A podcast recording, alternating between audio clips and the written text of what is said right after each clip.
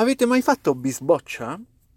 Sicuramente avete fatto almeno una volta nella vita una festa tra amici, una riunione, una riunione di amici per mangiare e bere in allegria.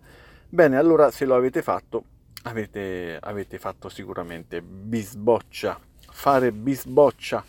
È proprio questo, potremmo dire fare baldoria, un altro termine analogo, e eh, baldoria sicuramente si usa di più rispetto a bisboccia. Forse però eh, il termine bisboccia fa più pensare al divertimento, alle bevute, alle mangiate in compagnia, ma più o meno baldoria e bisboccia sono equivalenti. Fare baldoria, fare bisboccia eh, vuol dire mangiare e bere con gli amici. Ieri sera con gli amici abbiamo fatto bisboccia fino a tarda notte. Volendo si può usare anche il verbo bisbocciare, che è come dire fare bisboccia, stesso significato. Esagerando si può anche dire darsi ai bagordi o anche gozzovigliare. C'è il senso dell'esagerazione, del divertimento esagerato. Quando si fa bisboccia ci si diverte, ma probabilmente ci si ubriaca anche, si beve esageratamente e si mangia esageratamente e ripetutamente, potremmo dire. Allora, eh, tra l'altro il termine bis, bis indica proprio una ripetizione.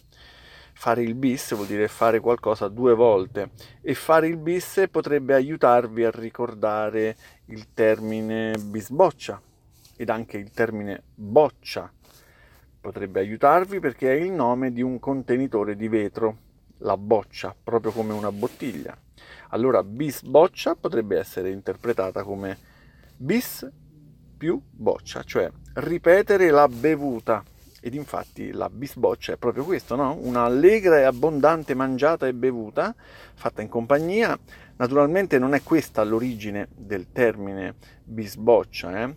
Ma magari vi può aiutare a ricordare. Fare bisboccia significa quindi fare il bis della boccia.